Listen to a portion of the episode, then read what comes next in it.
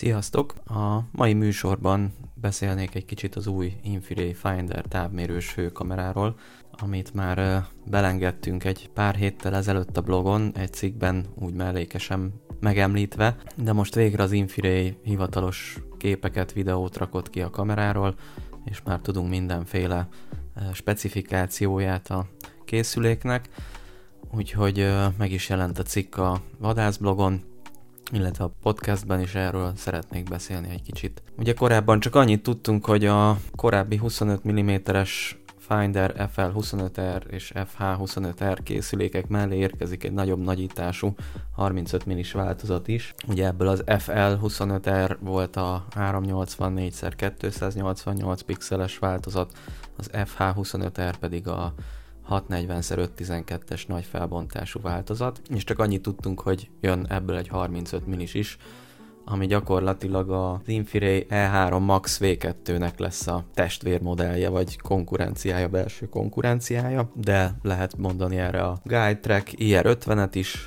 vagy a Pulsar Helion XQ50-est, meg mindenféle olyan kamerát, ami vagy 35 mm-es 12 mikronos, vagy 50 mm-es és 17 mikronos. Na most megérkezett az Infiray FL35R és az FH35R, de nagy meglepetésre ezt a gyártó Finder 2-es szériának nevezi, és ha meglátjuk a képet a készülékről, rögtön ki is derül, hogy miért.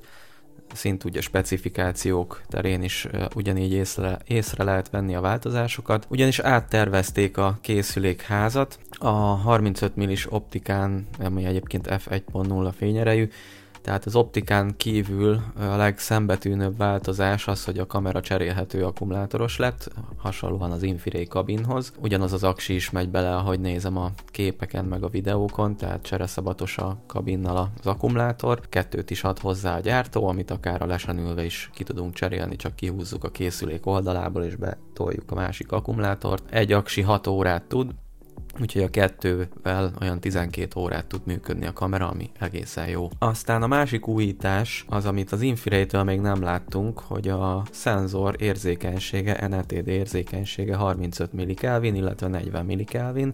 A 40-es az a kis felbontású szenzoré, ezt már ismertük korábban is, hiszen az Infiraynek majdhogy nem minden hőkamerája 40 mK-es, csak a top kategória 25 mK-es.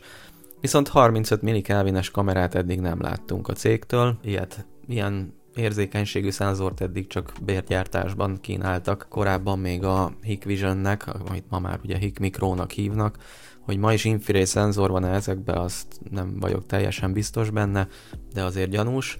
No, lényeg az, hogy a Finder 2 esetében a nagyobb felbontású kamera 35 mK érzékenységű.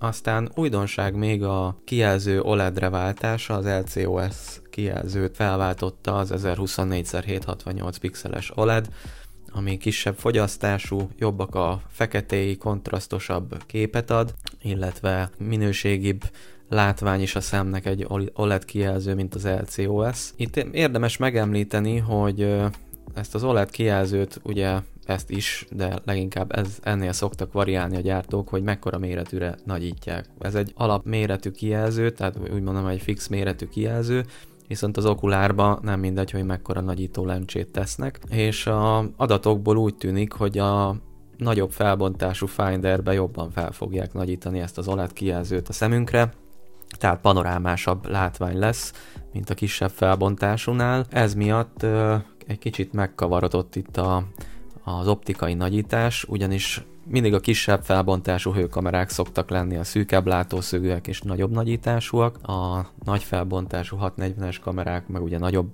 látószögűek szoktak lenni és kisebb nagyításúak.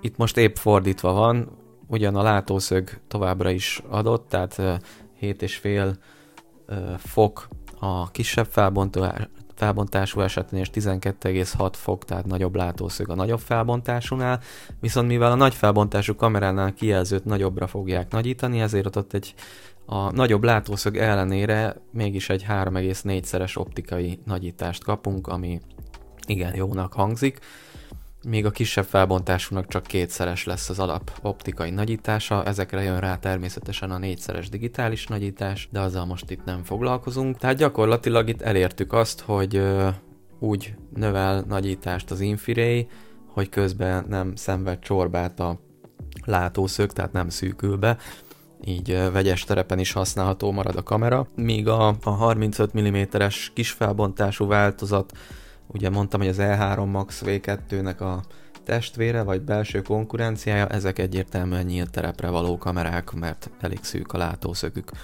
Aztán ami még újdonság, az egy új beépített lézeres távmérő, ami 800 métert tud. A 25-ös Finderekben 600 méteres távmérő volt, abból is, hát valljuk be, elég bénácska. Nem nagyon tudott megmérni távolabbi dolgokat, nem volt egy stabil, megbízható távmérő.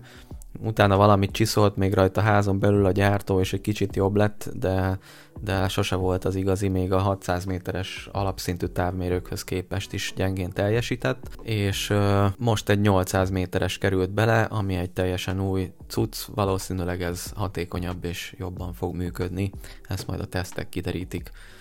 Aztán újdonsága, 32 GB beépített memória, eddig 16 volt, illetve egy kicsit átszabták a kamerának a házát, új szemkagylót, új okulárt kapott, illetve végre elengedte az Infiray, most már úgy látszik teljesen ezt a gumi objektív kupakot, amit csak úgy betömködünk az objektívbe, és bármikor kiesik belőlem akár a táskában is, hanem a zoomhoz és a céltávcsövekhez hasonlóan egy ilyen kihajtható, pattintós műanyag kupakot kapott az új Finder, úgyhogy ez is egy örvendetes dolog. Az első szállítmányok még nem érkeztek meg Magyarországra, amikor ez a podcast készült, viszont már van magyar ára a készülékeknek, ez 764.900 forint a kis felbontású, és 884.900 forint a nagy felbontású kamera esetében.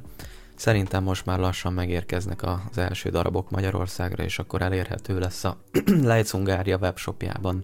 Folytatjuk majd a podcast sorozatot, hamarosan találkozunk, sziasztok!